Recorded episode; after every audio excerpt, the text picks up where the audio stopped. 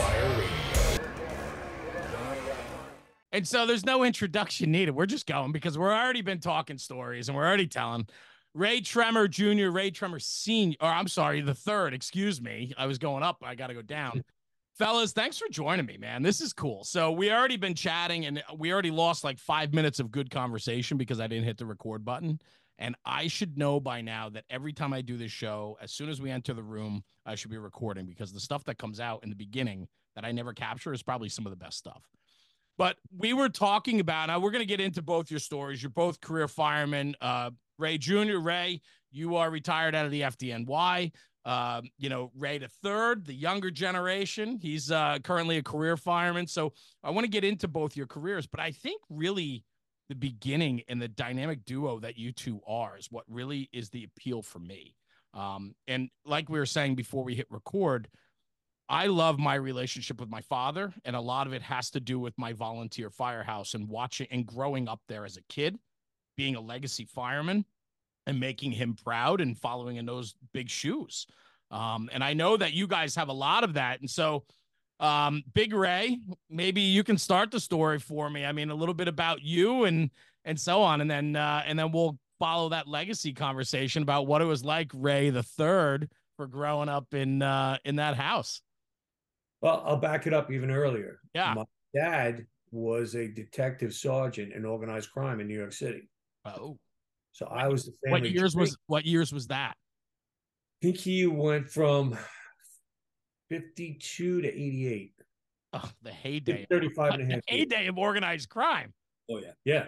Holy Yeah, like-. Like you go on Netflix and you watch these um, serial killer and a lot of the other stuff. Yeah.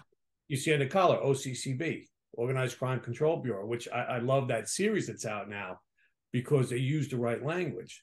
And the cast of characters that I grew up with coming around the house, like his driver was another sergeant. This guy, Frankie Cognetta, they called him Snake.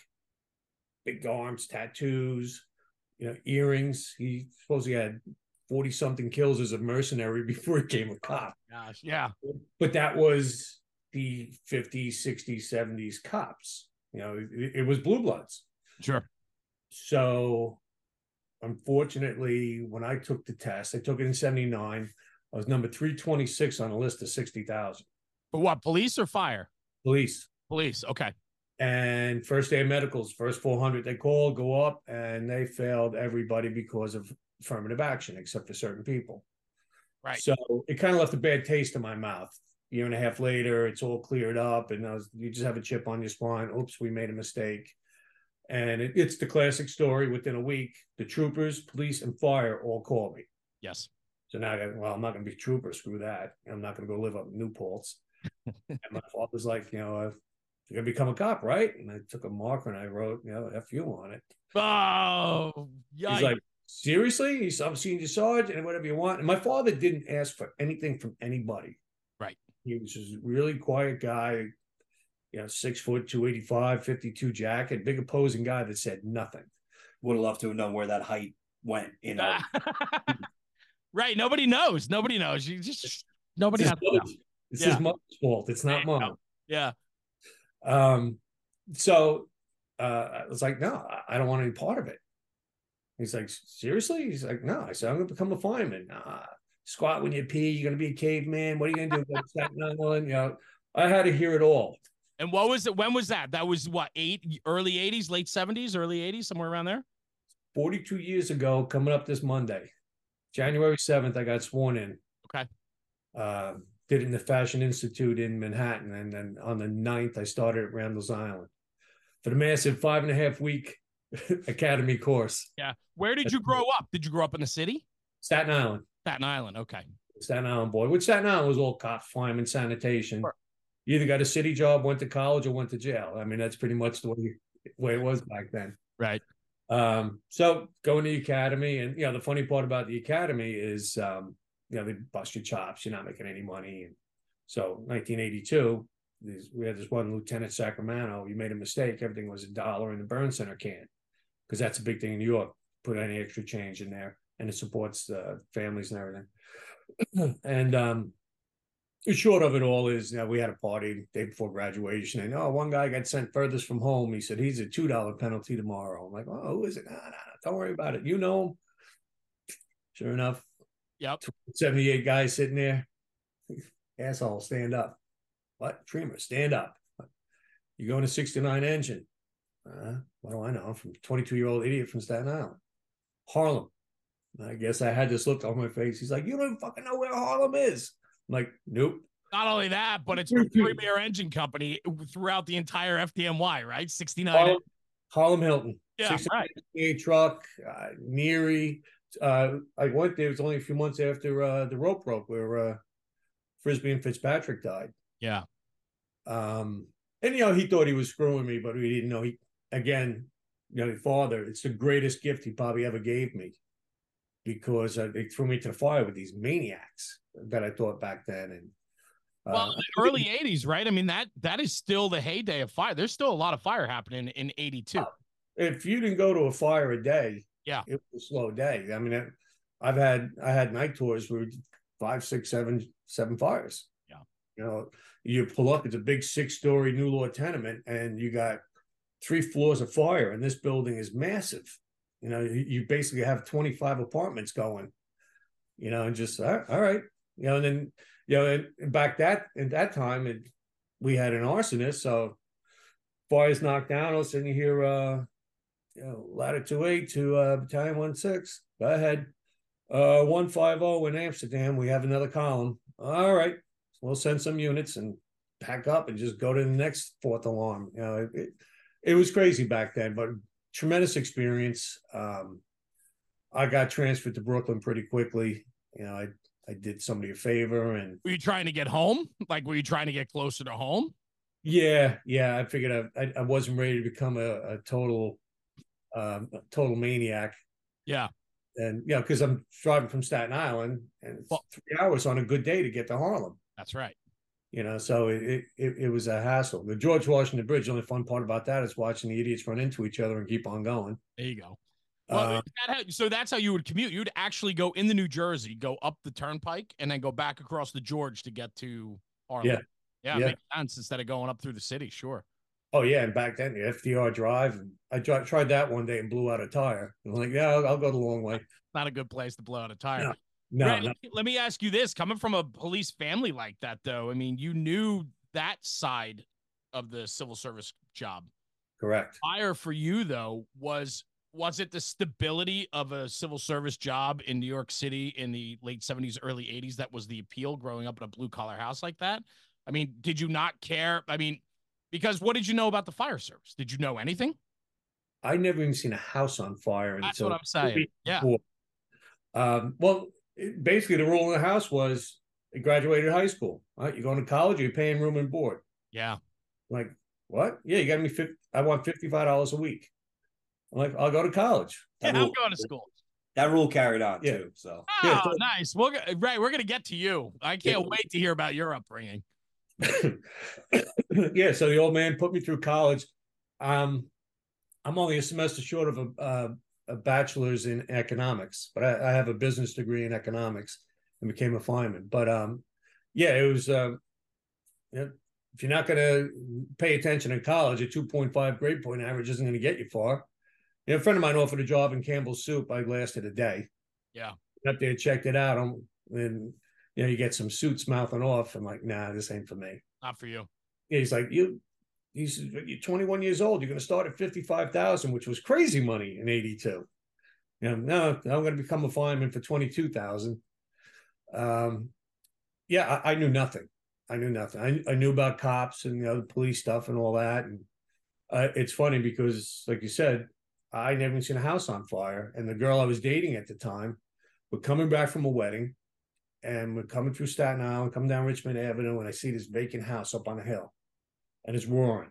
A couple trucks and engines are they're already working on it. Suit, shoes.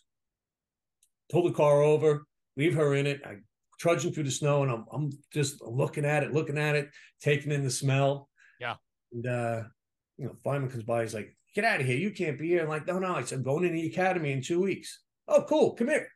Bring him front door. The chief's like, "What are you doing?" He's like, "He's going to the academy in two weeks." Oh, cool. Come on in. Nice. They showed me how to pull ceilings. I'm in a suit and tie. Yeah. Looking at this, and I came Well, they're out. not wearing much different. They're wearing jeans and uh, you know, a coat, Yeah, maybe, right? Yeah, a bolero short coat, and Yeah, right. and the boots not pulled up. And it's funny. I remember I got back in the car. The suit was ruined. My face is dirty. I'm filthy, and I stunk. I sat in the car and look, and the mascara's running down her face. She's like, "You're out of your effing mind." I'm like, "That is the coolest thing I've ever done in my life." This was the best date. I've ever had. Oh, it- it's like an addiction. You know, it's like that first snort, and you're done. You know, and and that's what it was. Yeah. You know, and it, like I said, the academy is so short back then. It was the classic. Yeah, this is a fire truck's red, fire's hot. Forget everything. They'll teach you what you need. And you know, like I said, they have a little concrete room. They put the oak in the barrel, shut the doors, get down, pull your glove off. That was the smokehouse. That was it. That's all the fire we saw. Next thing you know, I'm up in Harlem and the fire is rolling down. I got two burnt firemen, and it- like this isn't what what they told me it was going to be like. But And that though is where you learn the job. Right. Correct.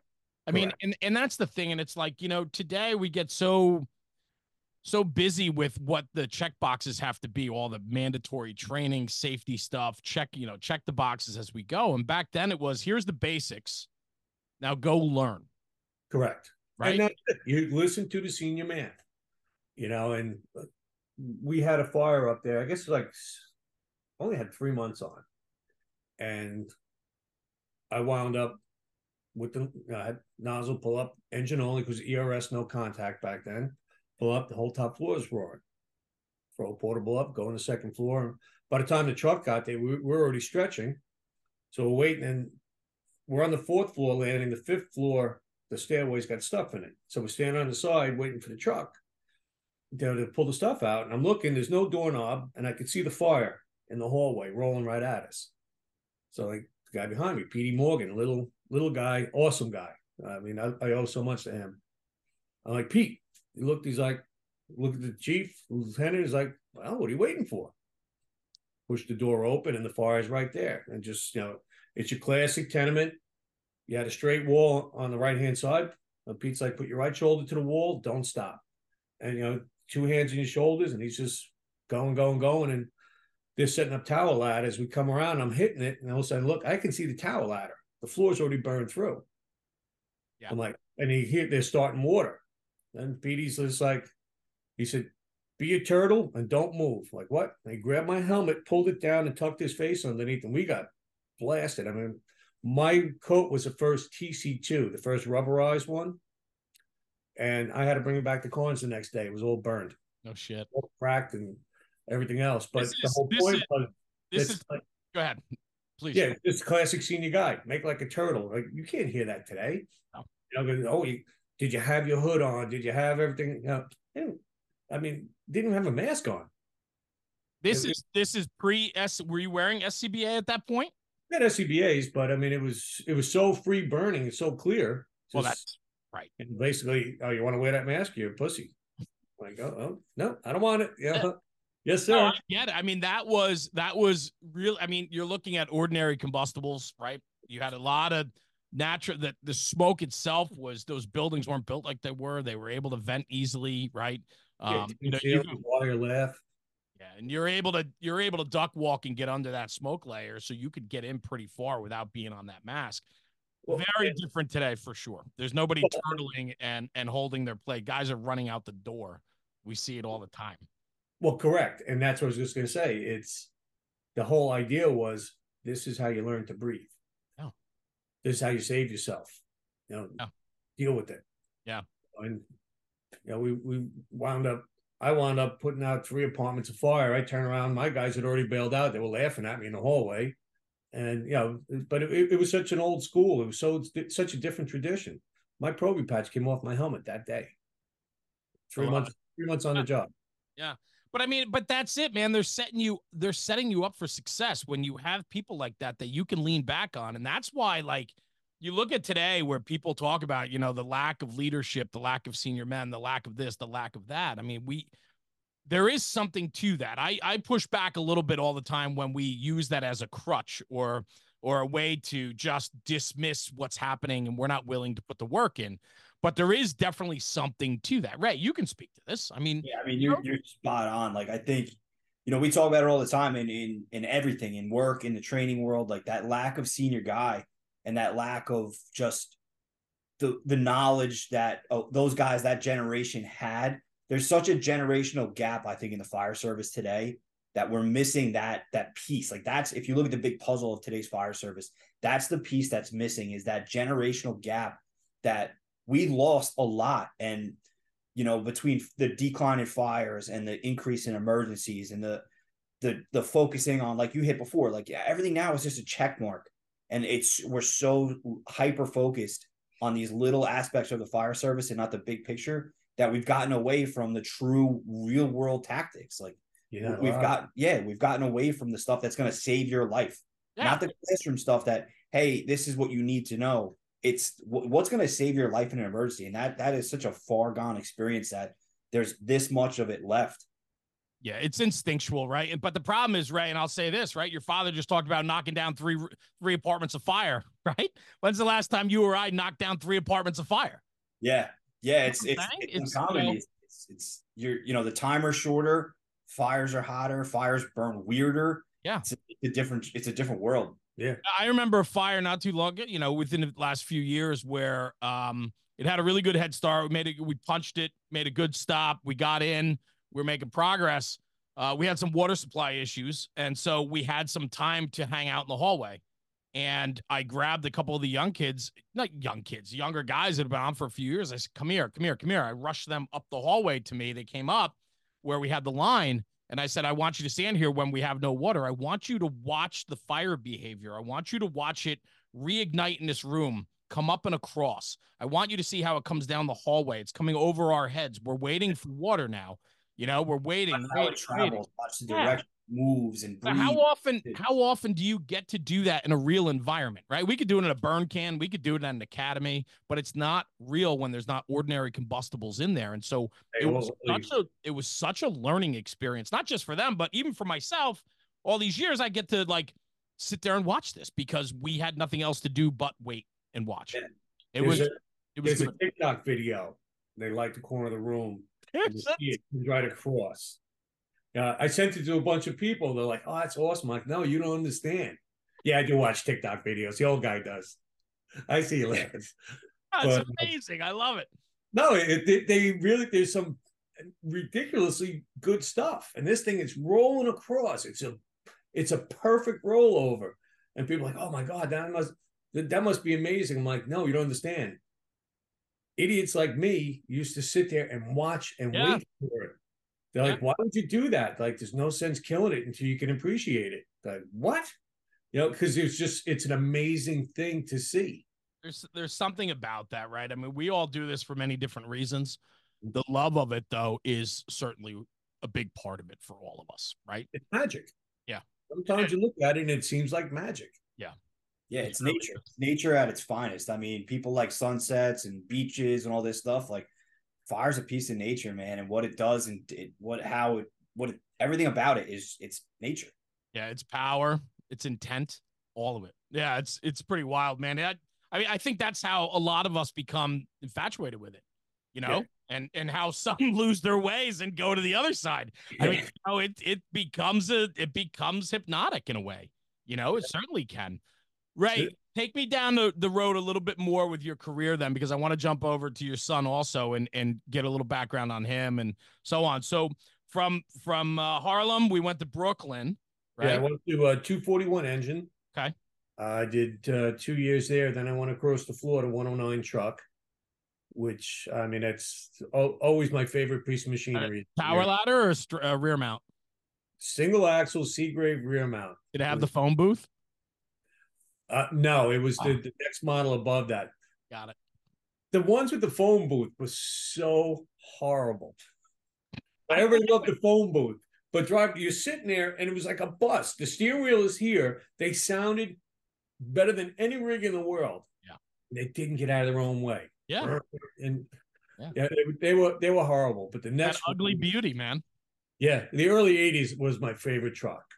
Single axle, throw the levers, two jacks down, nothing. 30 seconds, you're already up on the pedestal and Uh, so I, I was the uh, a backup chauffeur for a long time. Okay. And um, I got injured, and uh, after I, had, I actually had surgery, they were trying to put me out, and uh, I kind of caught the right doctor, and he's like, "Oh, you want to go in front of the board?" I'm like, "No, I want to go back." He's like, "What are you out of your mind?" He says, "Give me a pension." I said, "I'm 32 years old. What am I going to Wow. do?" Yeah. He's like, "All right, well," he says, uh, "I've been waiting 20 years for a guy like you to ask to to not not get free money. So give me a doctor's note." So I called up my surgeon. I told him, "Listen, I'll transfer to Staten Island, go to a slower company, and uh, you know, I, I just need a letter." He's like, "All right, cool." So I'm back the next day with this letter. Uh, got full duty. Stopped in 109, emptied my locker, and then I went to rescue. Yeah, because that makes sense. Yeah. Yeah, I mean, on paper we did less calls. It's just all fire duty and, and, and emergencies. Oh my gosh. So uh, then, then I, uh, I went to rescue until I got hurt in uh, at the flight 800 crash. Late 800. Yeah. So I wanted to ask you about that, but um, let me ask you this: back then, right? So what are we talking? Like mid mid 80s, late 80s for Rescue Five? Uh, 1990. 90. Okay. So what did this? What did the SOC program look like in 1990 versus what it is today? I mean, I have to think that it's It was changing then. yeah, You know, in the 80s when Ray Downey was Yeah. was really building everything. Um, you had to be a giant. You know, these six foot three gorillas, sorry, Ray. big guys. Yeah, I'm out. But he would have been a confined space guy, which that's what I was. I was one of the smaller guys compared to some of these guys. Um, you know, back then you you had and you had to have a skill, welder, electrician. You know, um, Charlie Driscoll was the captain of Rescue Five at the time. He was originally a cop who carpooled with my father in the fifties, so he'd been on me for years. And I actually saw him at a funeral. He's like, "I need you. Come on, it's time. Seven years I've been chasing you." So, he, but he knew I had the uh, automotive. I I uh, do heavy collision work. I build cars. Yeah. I run heavy equipment. Uh, I can frame. Yeah, I was one of those guys. I had a little body shop, and I, I would do repairs, brake jobs, you know, minor dents and stuff. And like somebody would call me up and say, "Hey, I need. We're building a big deck. We need a couple guys. So we're, we're doing an extension." All right, cool. And I'd shut the shop down for a week and go frame or side or, you know, just whatever because it was just fun to just do something different. But in the meantime, What it know, was back then. I mean, yeah, yeah. So I mean, it, I had a lot of skills, which caused me some issues my first night there because I guess I thought who the hell I was, but that that's all part of it. You know, but uh, that learning curve, right? I mean, it's uh, you know, that's the one thing that I think is really interesting, and I think it's something that is an issue in the fire service today. It's like guys get a little bit of experience and then they go to another company, and they don't. They have a hard time backing it down and and becoming a little more humble to learn the lay of the land, and they come in pretty heavy. Um, it's not the best move all the time. no, no, it's and to to be able to keep your mouth shut and you're the senior guy, you know, sitting there with with uh 11 and a half years on the job and Right. and Right. a little bit of a bitter taste in my mouth. I was injured and you know I'm all by myself here and you know everybody everybody thinks it's funny. Ah, you're gonna get the golden parachute. You're a piece of crap, and you don't hear from anybody, which kind of set a bad taste in my mouth. And it's no disrespect to 109, 241, greatest house, you know, eh, out there. I, I walk in the door today, I, I go to their functions, and I get treated very, very well. Yeah. you Yeah. know, but it's just it was time, you know, I which it. explains kind of his personality a little bit too. Yeah, well, so I kind of want to, you know, I kind of want to jump in here because so that was the 1990 is when you got back to Staten Island, which was your home borough. Ray, what year were you born? I was born in '88, so he was he was in 109. Um, my first memories as a like young young like two three year old. Sure. Um, he made a massive grab one night. So like my first vivid memories of the fire service is news cameras in our house as a kid, and him holding me on his lap, being interviewed by news cameras, and uh, CNN. yeah, CNN and Really? stuff like that. Yeah. And then when he went to rescue, I was, you know, 19, so I'm, I'm three at the time. And uh yeah, it was just it was that's how I kind of came into that that life of just a lot of news cameras, a lot of injuries, and a lot of just more bad days than good days in the fire service from when I was younger.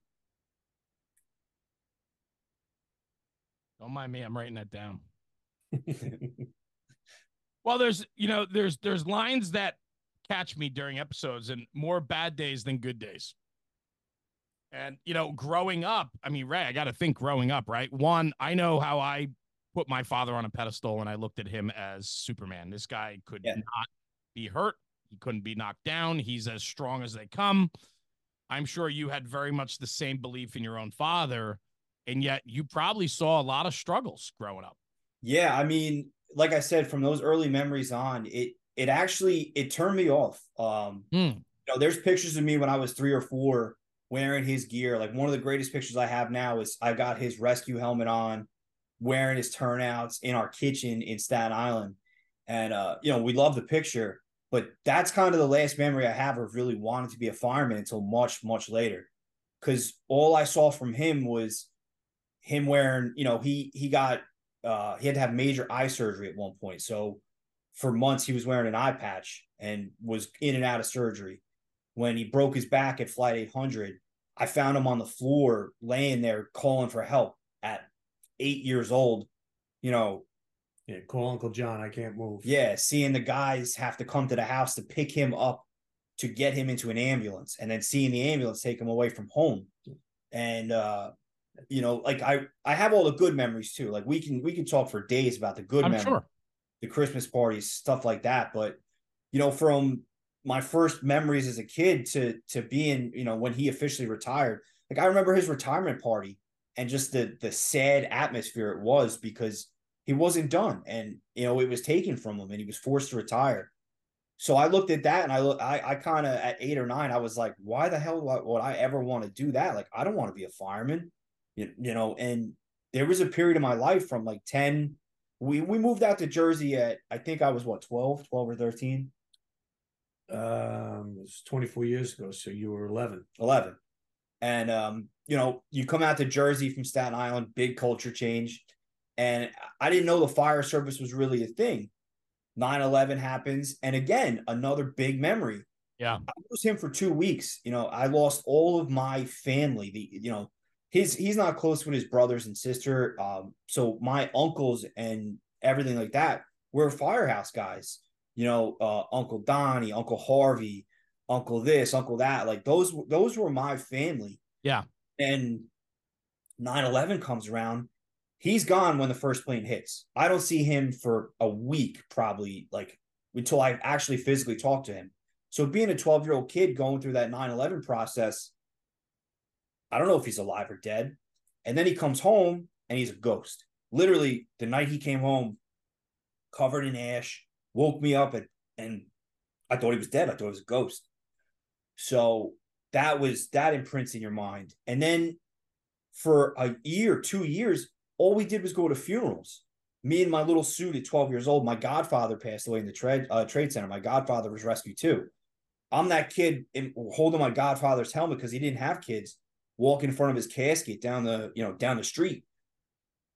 It was stuff like that. Like all I remembered was pain and suffering, just growing up in the fire service. So when I was 13, 14 and kind of starting to shape my life, I looked at him and I'm like, hell no, dude. I'm going to join the Navy. I'm going to be a fighter pilot. I'm going to be Maverick, Top Gun. He despised me at that age. Yeah, we just we didn't get along. But it makes sense. Yeah. Yeah. sense. And I think so many guys that grow up in a household like this where their father's on a very busy urban department where he's in and out and he gives everything back to the job, there's going to be absolute resentment built in as a kid. There's no yeah. doubt. Yeah. Yeah. At what it, point, Ray, at what point though? So you're talking you know, younger age, eight, nine, ten years old, right? And then up through.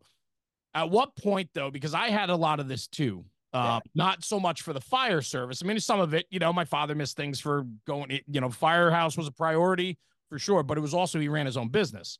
And I resented a lot of that. But yeah. what I did find though is as you grow up and start to really understand the sacrifices that he's making, you you kind of come back around to understand, and all of a sudden you have this profound respect for the man. Yeah. When so did that happen for you? The big transition was I turned on my 16th birthday. He had he had joined the volunteers um, pretty soon after 9-11 and rose through the ranks, became a volley lieutenant, volley captain, which again at the time he's missing my lacrosse games, you know, and stuff. And I'm like, there's this firehouse stuff again. And you know, so 16, I I I gonna I turned 16 and he comes to me and he's like, Well, come to the firehouse with me. And I kind of pushed back a little bit. I, I really didn't have an interest in it. At the time, I was dead set on going to Annapolis and becoming a fighter pilot. Like I was all in full Hmm. throttle. That was my path I was walking at the time.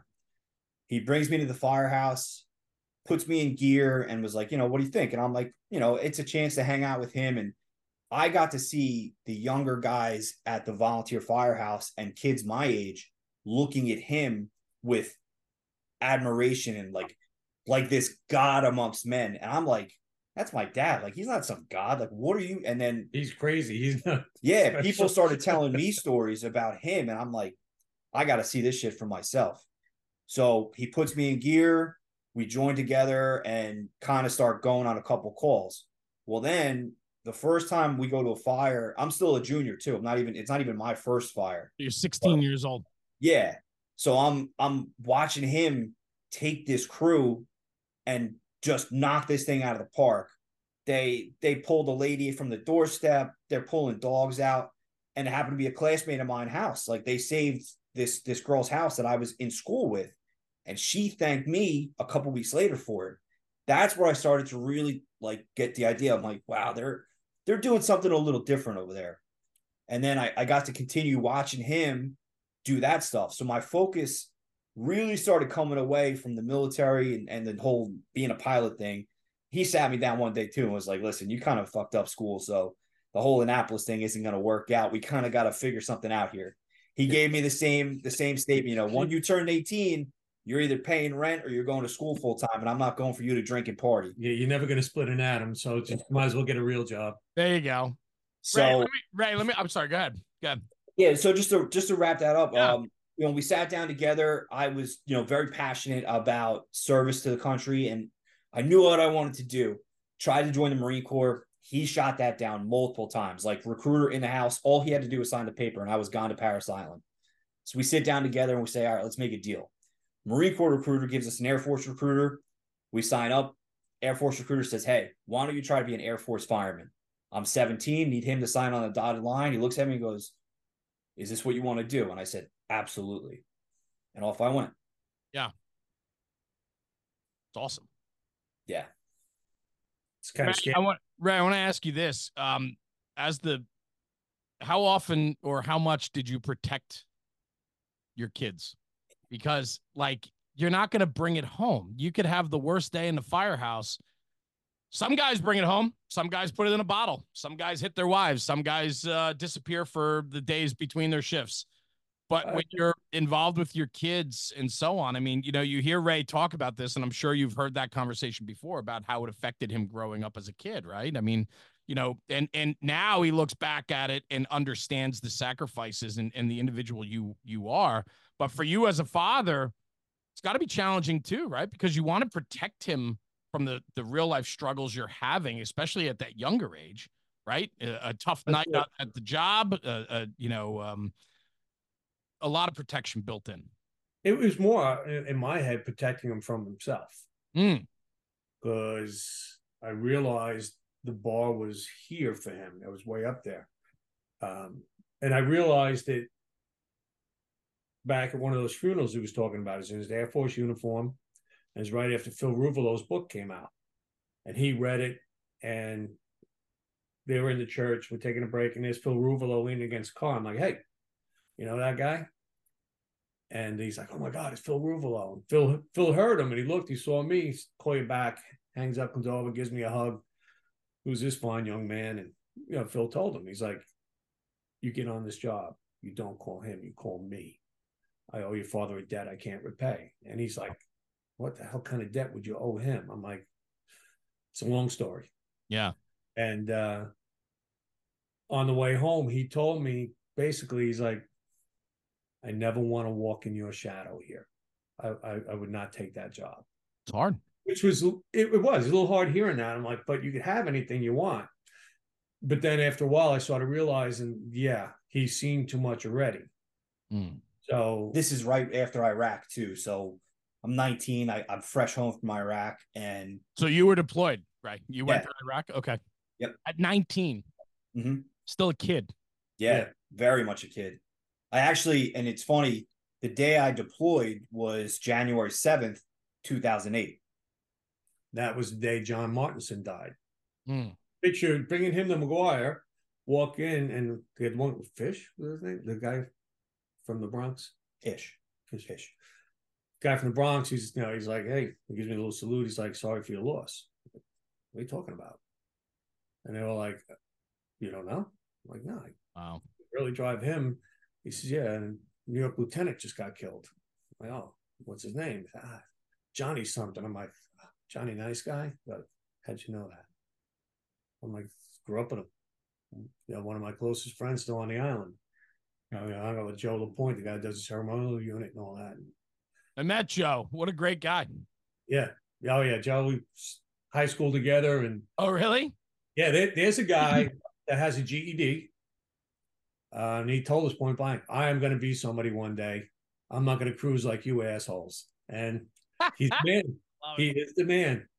You Yeah. know, uh, Yeah. he's what labeled. I'm Sunshine, so now he's Sunshine Junior, according to uh, uh, Joe Joe Lapointe. Um, great respect for Joe. I mean, he, what he's done for the fire department, you know, and um, he, he made his own way. You know, after 9-11, he just got promoted and funeral going on, it's disorganized. Next thing I hear his voice. Hey, I don't pay attention. Sal Cassano, who knows us all, used to fix his car and he's going to be the commissioner. And he's like, we got to make some something to, to get him to organize these guys and created ceremonial unit. Build it, Joe. They gave him the tools and they let him build it. And that's what the ceremonial unit is today. I mean, he's the number one authority Yeah. line of duty funerals and you know and so it, it's it, it's a lot of stuff like that you know and this is what he had in, in the house growing up you know all these different guys and um yeah it, it's it, Big shoes. realize that he's got a very high bar you know and so he's trying to do things now as a volunteer and i got to keep on reeling him in next thing you know we're in the basement toe to toe going at each other you know i'm the chief you're not and he hated that statement. Or if I park his ass on the bumper, sit there and don't move, and the Jackson cops come walking by like, hey, you got yelled at again. Yeah. You know, it's One of the first fires we went to as a as fireman and officer together. He was captain. We're the first new engine, and I'm thinking like, oh, my dad's in the captain seat. I, I got the nozzle, man. I'm I'm set. We get out. Garage is ripping. Extension to the second floor. He turns around and I'm with all my buddies. You know, we're all young, ready to go. You, you got you on the first line. You grab the backup line. You go in. Raymond, go get the go get the exposure line. Sit on the outside. And I'm like, are you kidding me? This is a great fire, and you just put me on the outside. And and then we talked about it later. You know, oh, what'd you learn? You know what? What you know? What's the importance of that? And this, and I, you know, I didn't realize the grooming that was happening at the time, but man, I was pissed. Building structure. I mean, you know, when you think about it, I just want to, yeah, I mean, I I get it because I lived all this, right? I want to go back. Ray, you forged your own path though when you decided not to be a cop. And then your son is watching the upbringing he's having and watching what the fire department does and and how you've how you built your reputation and foundation with the FDNY.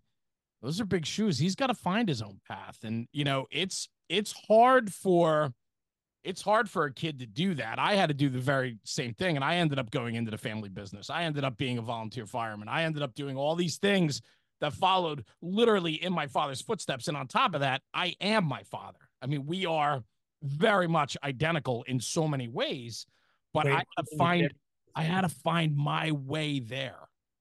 Yeah, You know, it's, it's when he says the bar was set high. Like, I don't think he ever realized how impossibly high that bar that's was. the other side. Yeah, right. I started realizing what these medals hanging on the wall were. Like, you know, I used to he he had he had one grab one night, and I say one grab. He rescued 17 people from one fire. He set the record for Brooklyn for for rescues out of fire in one night. And that's when CNN and everybody interviewed him. Okay. Never thought anything about it. But as I started to get older, like I go to the fire academy, I come back and I'm looking at these medals, class A medals, scuba rescues, you know, 17 graves in one night. As a brand new fireman out of the academy, I'm looking at that going, you know, for the first time in my life, I'm looking at him saying, How the fuck did you do that? Like it, it just seemed impossible. I, I live with one of those guys we all talk about, right? That can be challenging. Yeah. But you know what I love about that too, though, Ray, is it holds you accountable. Maybe the bar was set like way up here. Yeah. But it holds you accountable that at least you have to perform to the best of your abilities and you do not get a pass and you will not be able to be subpar or mediocre. You have to push yourself. Yeah. And he was good about it too. He never he never wanted me to be like one of the things I, I I really remember from a you know an early childhood when I started to get into this was I always used to say, How do I become better than you? Because you know hmm. that's always the goal, right? Yeah. Of even overcome. And he always used to tell me, Don't ever try to be better than me. Be the best version you could be. Don't be better than me. Be be a good fireman. Don't try to be a great fireman. Be a good fireman. You know, you, and then you will be better than me. That's always like he he said it he took the bar and he tried to make it attainable, and that's was what I always remembered. Yeah, I had a moment. Uh, I wish I wish I knew exactly when that moment was, but there was a professionally and personally with my father, where the one day I looked at him and said, "We're at a different place today than we were yesterday." It was this mature moment I had that I was like, "I'm going to be 47 in like two weeks, right? I'm getting old, right?" And I'm like I just I had this moment where I was like, man, I'm looking at him differently. I almost feel like we're equals now. Like I'm we're on a different level. Does it feel to be your father? What's that? Does it feel to be your father? Tell me about it. Are you kidding me? My kids remind me all the time. You're just like grandpa. Grandpa would say something like that. I'm like, shut up, get out. I'm like, no more. We're not having this conversation. Exactly. There's something to that. And it's like, I'm so grateful for all the hurdles, all the challenges, all the high bar raising, all those things that I had to deal with as a kid. Um, I'm grateful for it now. Yeah. Um, but, it's funny. I used to, that moment you're talking about, mm. it's the moment you realize you're not chasing a shadow anymore. You're not chasing ghosts. The moment you realize that you're just you're trying to live up to that reputation in that moment. You're not chasing that ghost anymore, you know, and you have to either become that ghost or become your own person to set your own bar, set your own reputation. That's that moment when you can look at them, you know, for me, looking at him saying, I am so proud of the career you had. Yeah. And him looking at me saying the same thing and I'm having, that's when that moment clicks and you're like, wow, I get it. Like I get this this concept I get what it's about. Like I finally understand. Well, you can see it through this conversation because you're sitting here talking about things that maybe five, ten years ago wouldn't have been as comfortable to talk about in front of your own father, right? Where you talk about your upbringing and the the ups and downs and all that. But you're at this place now together that you guys can sit down and have this conversation with me, which is just awesome. Yeah. I mean, it's just it's it's fun. It's a lot of fun, and that's really what I wanted to get to with this conversation today was talking about the upbringing and, and understanding that dynamic between the two. Because, Ray, I got to think that your father pushes you every single day, whether it's him physically or mentally, or it's his past or those, the reminder of his accomplishments on the job push you to be better every day. Oh, yeah. I mean, yeah. even, you know, I, I call him on good days, I call him on bad days, bad calls, bad shifts, even when things are down in the firehouse and I'm, you know, there was a point last year, you know, 2023 was a very difficult year for me personally. And uh I reached out to him at one point and I was like, man, I'm I'm thinking about taking like a like a break, you know, like a six month mental break just from the firehouse. Like, cause I I hate going to work. I hit that that peak, uh not peak. Hit you, the wall. You hit the wall and I I didn't know what to do. And I called him up and I'm like, what do I do? And he said, he goes, take it. Don't take the six months, take a month. See how you feel you know, and I, I ended up taking about two months away from work, using vacation time and sick time and, and kind of just doing a mental reset. But it, it's exactly what I needed. And having that, that kind of leadership and, you know, just fatherly advice to lean on and to know like he's been here, he's been in these shoes, he's felt these exact feelings, and to have that, you can't put a price on that. And it's much harder too for what you guys do because, like where he is, it's the only house. I just transferred. Yeah, well, that's that's a big part of a lot of the conversations that I have with guys across the country. Yeah. They feel like they're stuck. Yeah, you can't transfer, and it, it everything has a price. Yeah, you know, and for every action is a reaction. You know, I mean, yeah, Joe called me sunshine, ray of sunshine. I was a pain in the ass, and it just got worse and worse and worse because just get more and more frustrated, you know, and seeing the knuckleheads survive and the guys that cause all the problems. And uh, you know, it to try and I try and explain it to people now, it's it's so different. Um that gentleman I told you about when I was a rookie up in Harlem, Pete Morgan. We had a guy in the firehouse, crazy ex-marine. He drove me nuts, and he threw something at me in the kitchen. I went, I went to go take a poke at him. Hmm. Next thing you know, him and Chief Bauer dragged me out. in, in the day room. Like, first of all, you can't hit him. He's an idiot. Second of all, you're a probie. You can't hit him. That makes you a bigger idiot. So I'm like, I, I don't. What am I supposed to do? He said, Pete, explain to him about the rule of ten. I'm like, the rule of ten. What the fuck are you talking about? So Pete's like, all right, here's here's how it works. Hundred guys in a firehouse. I'm like, all right, ten are idiots. I'm Like, okay, I get that. Now take those 10. One guy's a superstar. You're trying to fight the superstar. Everything you do will be influenced by 10. The rule of 10. And I, you know, I do some crisis counseling and I teach that all now. I've, I've explained it to him. I said, you can't, because those 10, that 10% drives me nuts. You know, I, I'm sorry uh, it's not my fault I become part of the one percent that opens their mouth and always doing something, but that's who I am. That's what I became. When my fault when I did betray my father's ideals and become a fireman, he made me promise one thing. I'll always do the best I can. That's partly because he was injured twice line of duty by a drunken fireman running into his co- police car while they were cooping in it, as they called it. Right, right. You know, he's like, don't become a piece of crap and this and that. And I realized after they, they explained this whole rule of 10 thing, that's exactly what he was talking about, just in a different way. Yeah. You know, and, and that's the way the fire service is today. 90% of the guys are great guys. 10%, eh, they're, the ones that get in trouble. And there's always that one that makes the headlines. And unfortunately, in the public eye, that's what um, creates the image of us. You know, as I explained it to a, a, woman last night who's very upset. Little girl died in Staten Island a couple days ago in a fire. I saw that. Yeah. And she was like, and she's, she, can you reach out to that fireman see if he's okay? I'm like, he'll be fine. Firehouse will take care of him. She's, but I feel so bad because she never thought about it until she talked to me.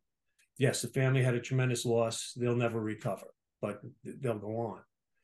But like she said, I never understood the pain that you police, fire, and EMS go through, see, and feel.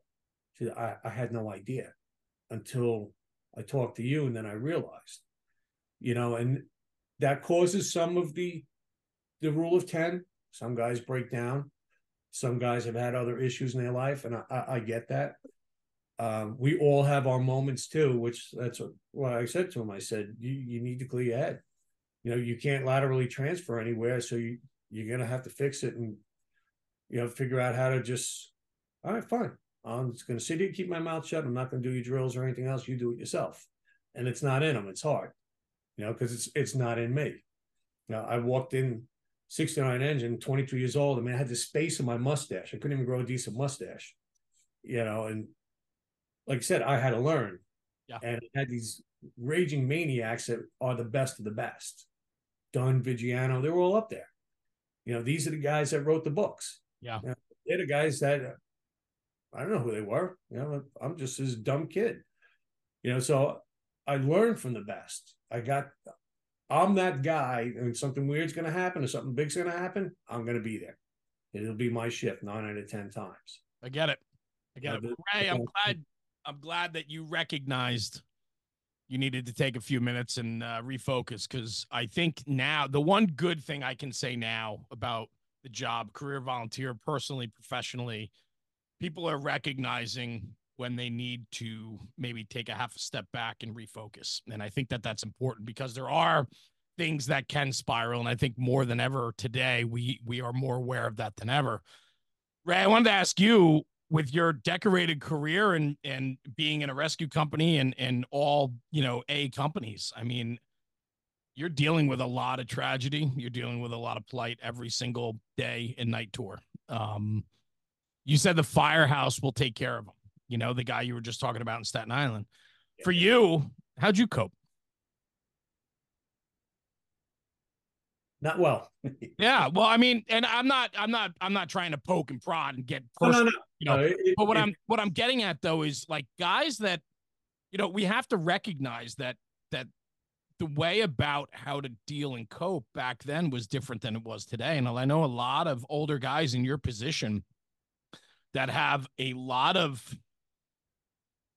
I don't want to say baggage. It sounds negative in the connotation, but it there's a lot that came with them throughout their career that they dealt with because they couldn't deal with it any other way. Ghosts. We have a lot of ghosts in our ghosts. That's a very good way to put it. Thank you.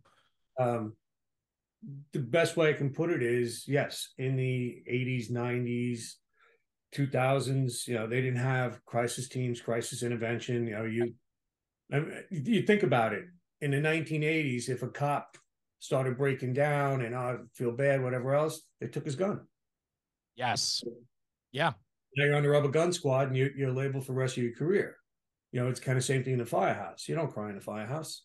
You, know, you just go shower, suck it up. You know, and I'm he was probably only like two years old and we had a rollover on the belt because 241 109 was one of the only Hurst tools in the 80s. Okay. One is BQE merge. So we did a lot of extrication which me as a car guy, I was in my glory. Yeah. But um, I come home as soon as he can walk. Now he can barely walk, and I give him a hug, and I'm a mess, you know. And she looks at me. She's like, "What's wrong with you?" I said, "I had an accident last night, and I deal with a kid like that." She's like, "All right, well, wh- why are you looking at him that way? It's not." But she was just mom at the time. She I had it. Sure. She get it you know, and then all of a sudden now she's a nurse years later in the burn unit going, oh my God, how do you guys do this stuff? You're, you're out of your mind. You know, or like when I was a volunteer here, I took her to a couple fatal crashes. And she's like, you guys are animals. You're going in with no equipment, screaming, hollering, beating, banging, ripping the car apart, yanking these people out. And ambulance goes up and they, they have band-aids and, and straws. I'm like, yeah, this is the real fire department. You know, this isn't a hospital. Yeah. So once you look at that stuff, you kind of bring it back and go, we've always done the best we can. Like I explained to this woman. Yes, that that guy's heartbroken. He couldn't save that kid, but her destiny was created before. You know, it's it's a timing and everything else, you know, type of issue. We do the best we can. We want to save everybody. You know, you pull up to an extrication and it doesn't look that bad. And you're looking at the person going, yeah, they're, they're gone. Their body just doesn't know it. And they're talking to you you know, and then now you got to go home and deal with that. But how do you explain that to them? So for me, I would just go in my shop. Sometimes I would just come home. They would see me in the morning, and I'd come home by the time they, they're going to school. I would just shut the door. It had no windows in it. And I would just work 16, 18, 20 hours. I can name the cars he's the cars he built at the saddest times of his life and what era that meant to our lives. The 69 Chevelle, the Novas, the Mustangs, the Malibus, like it, that was my therapy. Yeah, I mean, and and you had that, you know. Let me let me ask you this. I mean, I know you retired uh through injury, correct? Yeah. So, and then um, it was during Flight 800, which was a you know one of the most notable tragedies to happen in New York City in decades, right? Yeah. Um, and so, would you mind just taking me down that road a little bit and explaining like your you know what that was and and your actions that day. I'm just curious. I, I i, we haven't really talked any stories if you will but i'm i'm curious about a guy that wasn't ready to retire got forced to retire. And i i'm i'm interested in that story. Yeah what it was is uh the scuba program we had wasn't quite ready for what we were going to do out there. Okay. I mean, we go into East River Mhm.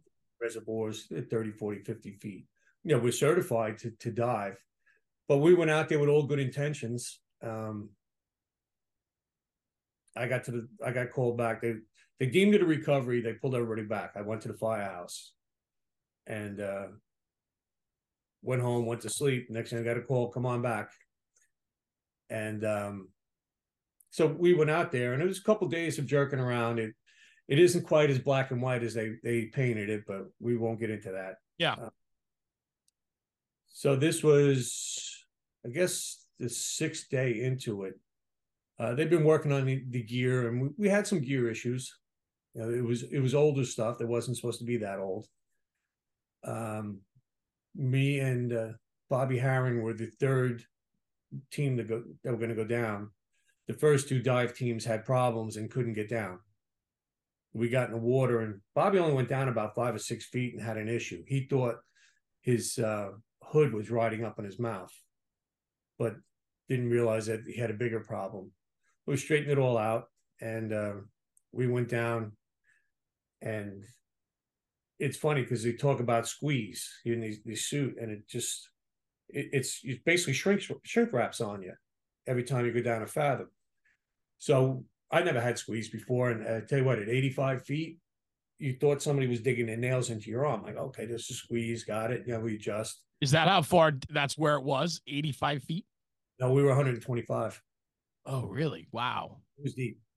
How Uh, far? How far off the coast? Like what? What are the? So, um, I should have It's done my. along Island Yeah, it was 10 miles out off the East Moriches. It was 10 miles off. Yeah, it's actually in, in the beginning of the Gulf Stream. It, it was a little clearer than what they said. Okay. You probably had uh, 30, 40, 50 feet of viz, depending on what you're going on. And this is recovery.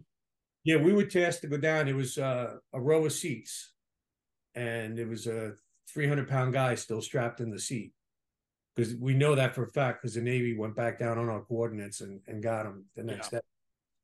Um, I could see it, but I mean, it, the floor looked, the ocean floor looked like somebody took a lady's purse and just dumped it out Wow. all sorts of little stuff. But we got to the bottom, and I was actually a free diver, which is not quite regulation because we were supposed to be umbilical and tethered, AGAs. Um, I was just free diving with all the uh, other stuff. Bobby was tethered with the uh, with comms, and you're supposed to turn to each other, show each other the gauges. It's classic scuba. Okay, okay, good to go when I went to turn around and show him, he waved me off and he was fumbling. I'm like, ah, shit, this is going to go bad really quick. So I was doing like a quick scene search and I heard him scream. And when I turned around, his face was purple and his eyeballs were actually touching the AGA. It was like sucked to his face. He had a full, full primary and secondary shutdown. So he's trying to hit his inflator to go up. All I heard is and him screaming. So I was lucky enough, I was able to hook into his belt where where he was tied off and pull him back down by his deflator. By this time, he knocked my face piece half off my face. Jesus. So now we're both in trouble. Yeah. So I just hold him like you know you you you grab you exhale you blow straighten it out readjust got all the water out. It's only a few seconds, but it's enough where he had stopped fighting. He was out now. So now I I'm trying to inflate as fast as, as best I can because I would have missed him and he would have shot up. He would have been dead instantly. He would have exploded. Um, I was able to get him up to about uh, 40, 50 feet, and then it was just dead weight. So now I'm holding him with my one arm and I'm trying to inflate, and I just can't get any more air in there. And um, he's head and legs down. He's looks dead man pose. But water was clear enough where I actually could see Richie Euler from Rescue Four. He came in the water. Cliffy Stabner had the comms. They didn't know what the hell happened to Bobby. He screamed, screamed, and nothing. The other diver never even entered the water. He's like, no, because they'd seen a 50 foot whale um, probably about an hour before we went down. A couple days before, uh, John Norman was going on the, the Navy boat. And he came back. He's like, "You guys are out of your effing minds." So like an 18 foot great white out there because they were feeding on what was out there. And um, so whatever happened on the boat, I don't know. But uh, Richie got to me, and it, yeah, I think about it, and I laugh because he came right to me because they thought I I was in trouble. Yeah. And he looks at me, he's like, I'm like, I'm okay. It's him. I mean, the, you see the bubbles come out, like fuck. So Richie grabbed a hold of him, inflated, and we shot him right up. And it was like, you know, pulled it off his face, and he actually started breathing again, but it caused air embolisms in his brain. So he he, he was badly injured. Yeah. The reason I mentioned the squeeze is because we got him on the boat, and it, they were it was on the cane, so we're they're flying in, and um, when we peeled his gear back, you could see the bruising on him, like zebra stripes. You know, and there was many accusations made, whatever else, you know, because Bobby had had some personal issues, but um, it just total failure. You know, it just it's one of those things. The gear failed because it was it was old, should have been replaced, but that money went to other programs, you know, which is what they did in the, back in the day. You know, to the city only had so much money, and um, yeah, so we triaged him and they calmed me down. They checked my vitals. I'm okay. And I went up to the front of the boat.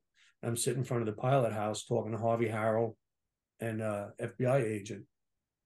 And listen, the FBI agent, he just he turned and walked away.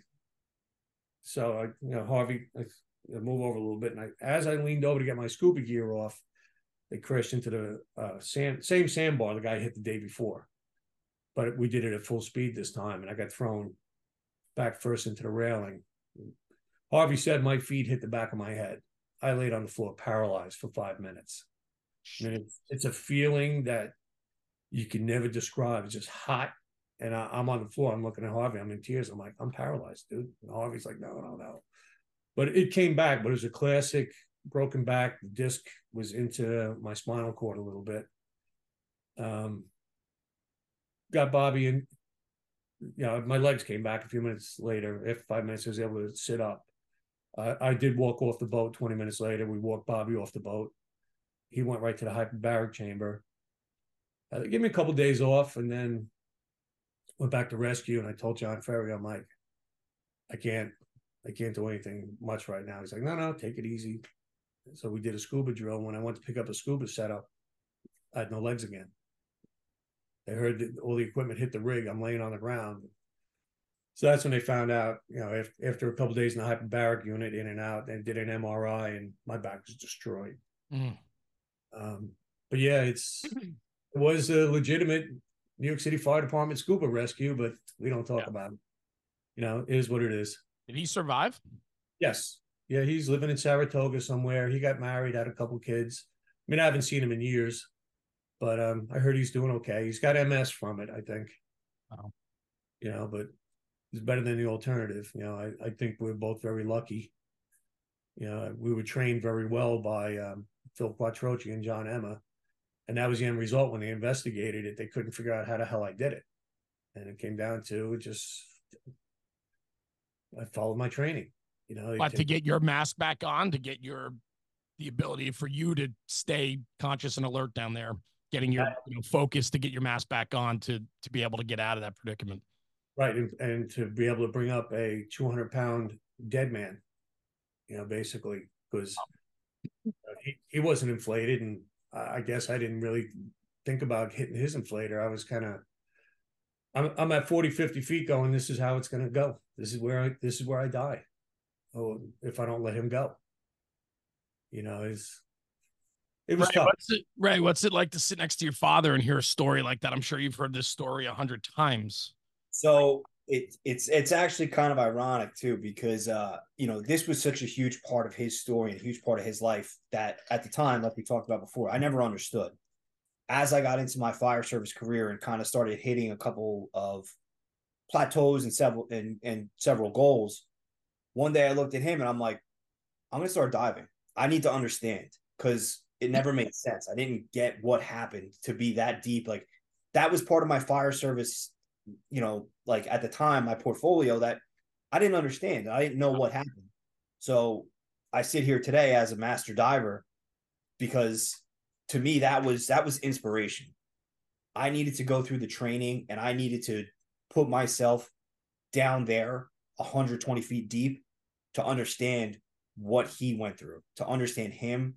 And it was just a, an obsession that I needed to know what what it was like, what he went through down there. And uh it's intimidating. Yeah, the the the ocean is a different animal, man. It's a humbling place. Ocean is uh is a wild place. You know, Ray, the Rays, I I think um so is the fire ground though. Yeah. You know, and as go ahead. You think about going to a really good fire and you're a little turned around and you're trying to figure out how you're going to get out. Yeah. You know, and do I give a mayday? You know, how, how am I going to, you know, is this where it's going to be? And it was that type of situation. And, you know, you're 125 feet down. Yeah. You know, it's yeah. like jumping without a parachute, you know. But I, I think a lot of it has to do with how you hold the job with the respect that you have for it, right? Understanding that we're a piece of the puzzle, a part of the equation, and we're there to hopefully potentially make a difference, whether it's saving a life, putting a fire out, making a rescue, whatever it is. But we're a part of that bigger picture. And sometimes you get it wrong. Sometimes things go south. And I think that's where it's so important that we have this humbling respect for what we do, whether it's a bullshit alarm to the best fire you've been to. Yeah. I think you have to you have to maintain that level of respect for what we do because that's how you're going to keep yourself in the mindset that we need to be in. I mean, I, I believe that. I, I agree. I mean, I, I, I reinforce it at work. Um, you know, I'm one of the senior guys at work, and uh, you know, I, I try to take my crew and my tour, and we we we read about the line, you know the NIOSH reports, line of duty deaths all the time. Yeah, I try to hammer it home because I'm like, guys, this is this is the life saving skills. I I can't say that I've lived this, but it's on paper in front of you to to to put yourself there. We need like, to know ourselves in these spots and know what these guys went through, what went wrong, what we could do to prevent this in the future, and maybe save your life one day. You know, like that's like we talked about in the beginning that that gap we're missing. To me, that's how you bridge it. You you yes. take what's given to you. Mm-hmm.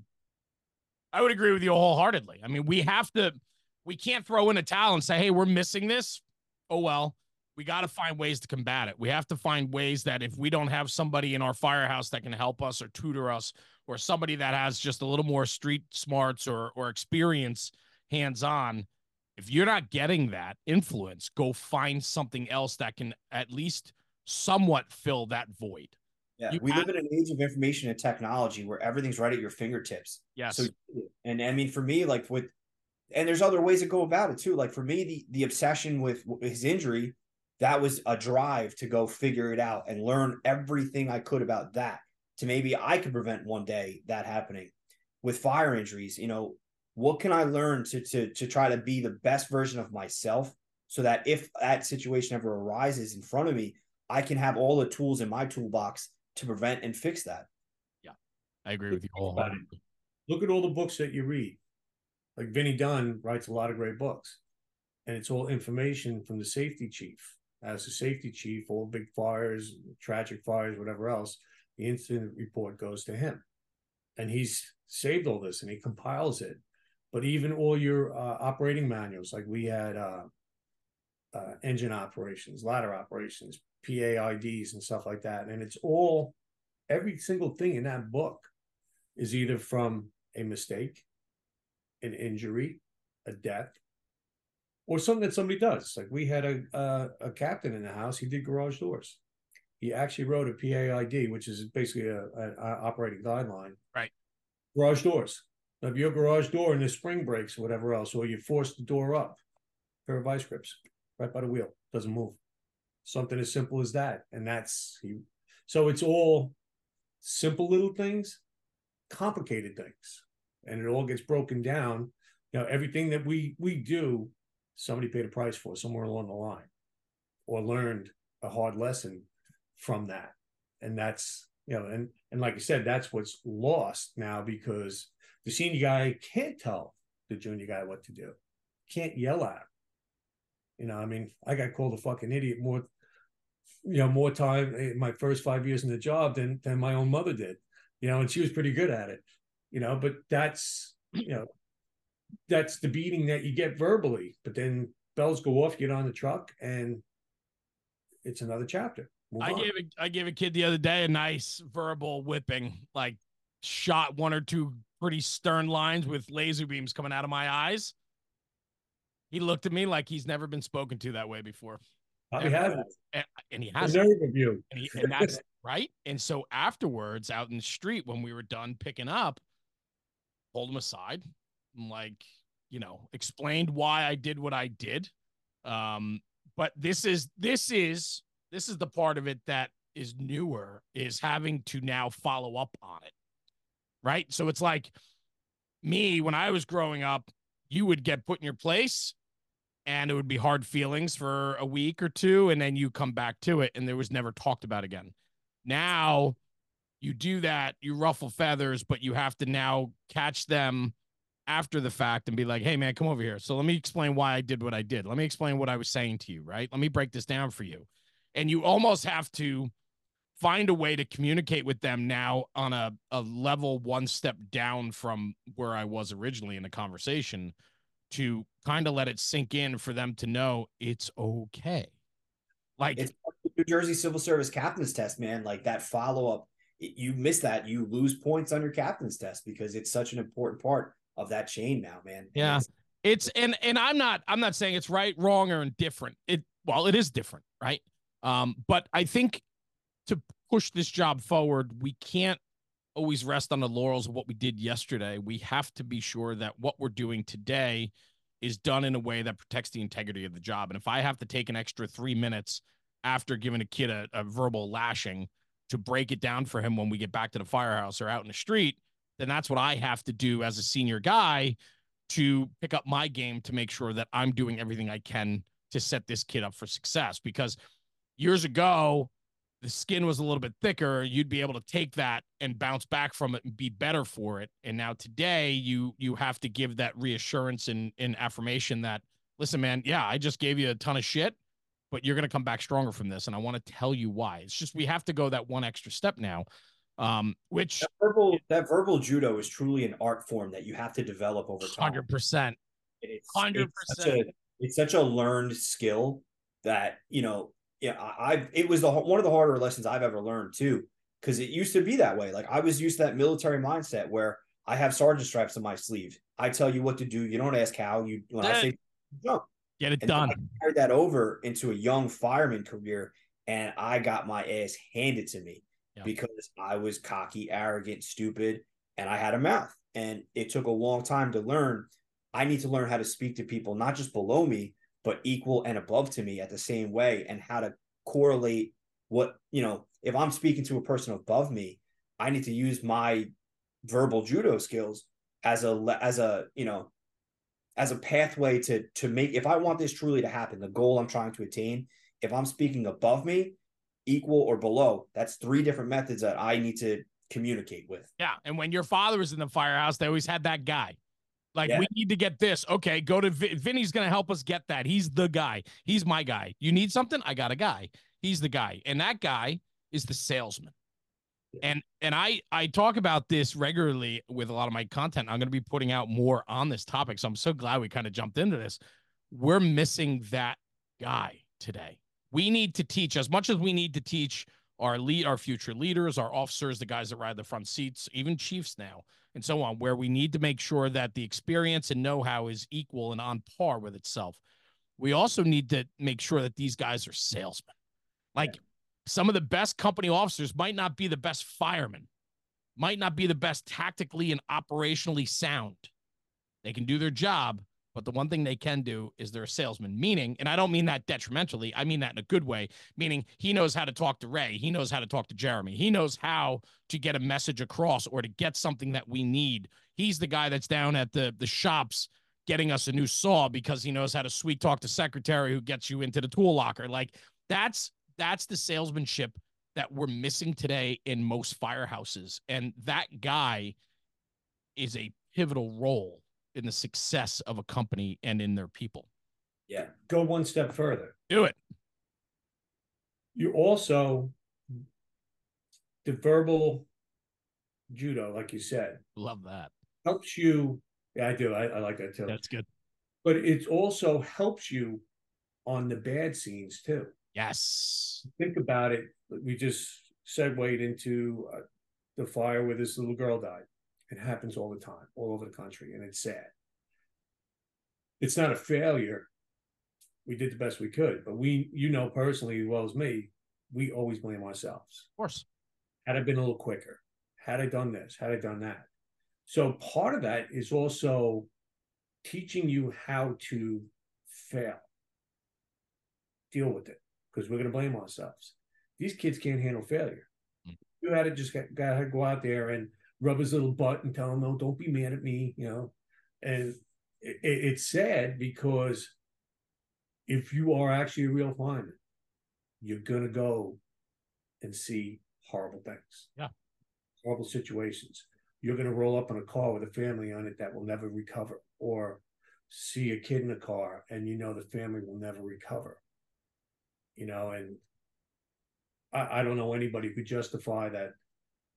You know, all right, well, we screwed up and, you know, we had a delayed response. And uh, no, we blame ourselves for everything. And I noticed doing the crisis counseling, it's getting harder. These guys take it more and more personal because sure. they don't know how to deflect it. They don't know how, where to put it. You know, Father Judge used to hang out in a firehouse, and he was such an awesome guy. I mean, he was just he was regular as rain. You know, sure. pass, pass the potatoes, asshole. Oh fuck yourself. Sorry, Father. No, no fucking problem. Give me the potatoes when you're done. Uh, he was a Franciscan friar, and he would talk, and he always, you know, we never really caught on because we're not always the sharpest pencils in the box. And uh, all of a sudden, get you know, Jerry Callahan would call me up and say, "Hey, um, we're gonna have a guest tonight."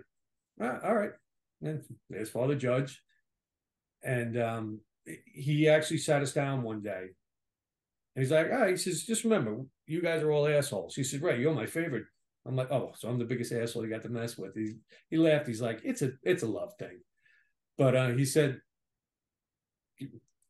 Fourth Avenue, 75th Street. What happened there? Well, we had a fatal here. We had a car crash there. It's right. This three and 84. What? Yeah, we had this. He said, See what I just did? I'm like, yeah.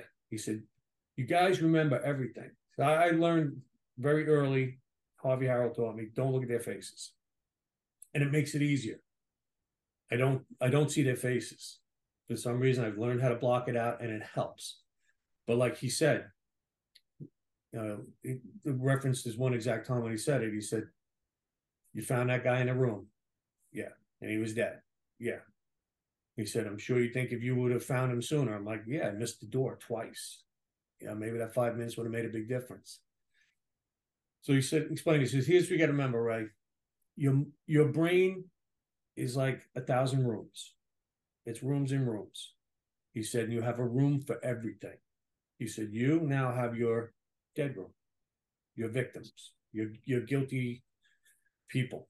He said, and you're going to go in there and you're going to introduce them and you're going to dust them all off and you're going to put him up on the shelf with the rest of them. I said, yeah, but uh, like he says, knock it off. He said, you will remember. You will always remember. You guys remember everything. Yeah. You know where to put it. And that's the unfortunate part. You can't explain that anymore. You know, there's nobody out there telling these stories like that and uh, you know, and it kind of struck a chord last time. She said to me, "Can you reach out to this guy? It's not my place. I'm the old retired guy, you know." And I, I truly do hope that the firehouse will take care of him, because you know, we all get together, we drink, we tell war stories. You know, people like, "Oh, there they are bragging again." No, it's therapy. Yeah, that's it. It's how we decompress. Yeah, you know, that's when we're allowed to be weak. We're allowed to get on so and so you know, hey, well, you the chauffeur, drive a little faster next time. You get it out. It's done. Well, I'll tell you, Ray, this is my therapy. I get to do this with cool people like you guys. I mean, I get to meet people all over the country. I get to talk about the job. I I get to hear the stories. I get to, you know, put my opinions, put, you know, insert them where I feel I want to. I mean, this is my this is my therapy and for you guys joining me today, it's just been awesome. Um Ray, before I go though, um, Ray the third, um, you have gone all in on the fire service. You've yeah. come from a childhood and upbringing of resentment to an understanding, to an appreciation and respect for the job. Um, it's so much so that you do a ton of training outside of the firehouse. I know uh, you work with Bobby Eckert and Eckert Fire Tactics. I know you're one of their guys, and I know you're a regular with them where you do a lot of hands on for them. But the passion you have, it's exciting. It's um it, it's been a long, interesting road here. And uh, you know, I when I started when I got on with Bob, I I actually went back and forth with him a couple times because I never felt like I was ready. Mm. I hmm. never felt like I was good enough to be part of that crowd. Um, I mean, those guys are the the staff on EFT is yeah, they're aces. It's some of the best individuals I've ever met in my life, and they've truly saved my life in more ways than I can ever say out loud. I mean, Gordon, Joey, Bobby, Jeff, those guys have truly saved my life, like physically, mentally, and spiritually. Um, when I got on with them, that was another level of the fire service where I never thought I would able to be able to achieve, but the respect and the humbleness that I feel being able to be part of that makes me so energetic and driven that it. It's it's fuel, man. It's rocket fuel that I love being able to put what I've experienced. You know, I've had a really cool ride in the fire service from growing up to hating the fire service seeing every bad side of the fire service that there has been, being part of the greatest traditions of the fire service. I've gotten a small taste of every single bit of it. And to be able to be part of that group and to purvey that back into the world makes me feel like I'm doing my 1% to give back because I don't ever want to see a kid struggle because I've been there and I've struggled, and I don't want to see that. I want to fix it. Yeah. So it's, you, it's you're doing good things, man. And uh, you know, I talk about therapy. You know, I get to do this, but you guys get to sit together, have an unbelievable mutual respect for one another, father and son. I love that because I do it. I do it with my father, and I appreciate those moments. We just had a big moment in our family this week. My father was uh, recognized uh, and uh, the nature preserve here is named in his honor now in our town, which is just a, a huge, huge thing for us. And our legacy will live on forever in our town now with his name on that. And it's just one of those proud moments I have as a son and, and, you know, a, a brother. And I just, that's what it's all about. And I think the best message that comes from this today was the fact that we were able to pull this together. Ray, you and I have been talking about doing this for quite a while I had to put it off a couple weeks ago when we had those heavy storms that came through, flooding and all that. Um, we just we were out running calls all day and all that nonsense. But you know, ultimately, guys, I'm so appreciative that you took some time out of your day just to hang out with me today and tell some stories. And Ray Jr., thank you, brother. I appreciate everything that you've done for the fire service, your storytelling. I think your message today is powerful, and I think it's going to reach a lot of people in a lot of different ways. Um, I also think too that the the legacy conversation between you two and talking about Ray, your upbringing in a fireman's home, and you know, you're gonna it's gonna hit a lot of people in a lot of different ways because so many of us lived that lifestyle. It makes for a really interesting conversation and something that concerns me in the fire service more than ever is how many firemen's kids are not becoming firemen anymore. Yeah. And that is something that is super prevalent in the fire service. I often ask myself, why aren't these guys, why aren't, why isn't this guy's kids following in his footsteps? Like, what is it about it? Did we turn them off from it? Do we not talk about it enough? Is it just so different now? Are we just promoting the the white collar computers, marketing, business, all that? I mean, we're we're missing out on the next generation of legacies coming in because a lot of these kids in firefighters' homes are not becoming firemen. It and doesn't that, have the star effect. Mm. Grew up with John Wayne, you know, when my age and Clint Eastwood and stuff like that, and it was very simple. And then now with the, I hate to say it, but the video game generation, they don't give a shit. The heart's not there. That's the difference. He grew a heart. He saw it. He saw what it took. You saw what it took. Your father taught you heart. Yeah, he did not teaching hard anymore. So that is uh that is a good point. It's, it's a tough point, but it's a good one.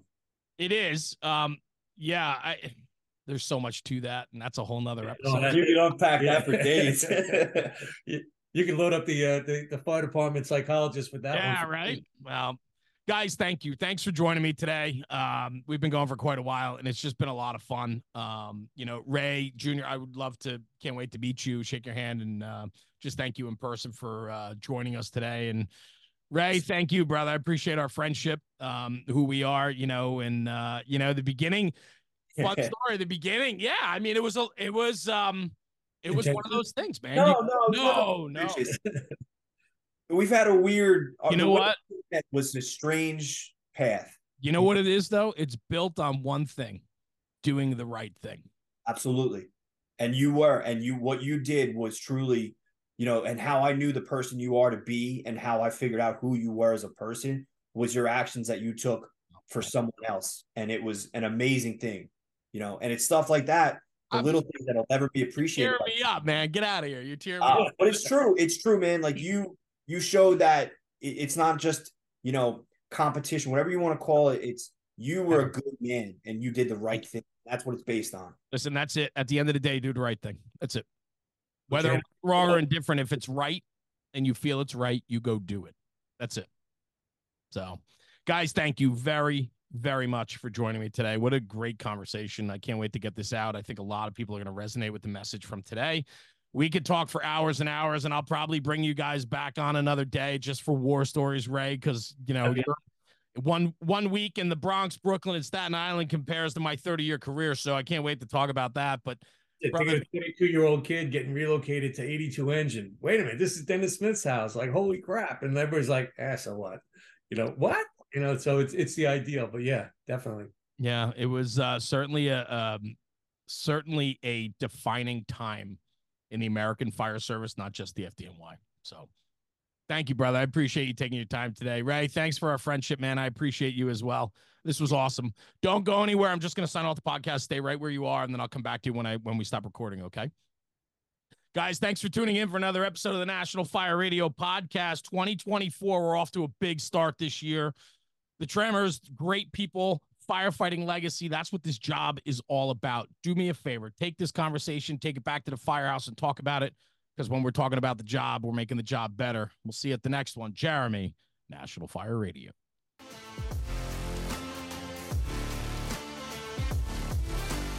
National Fire Radio.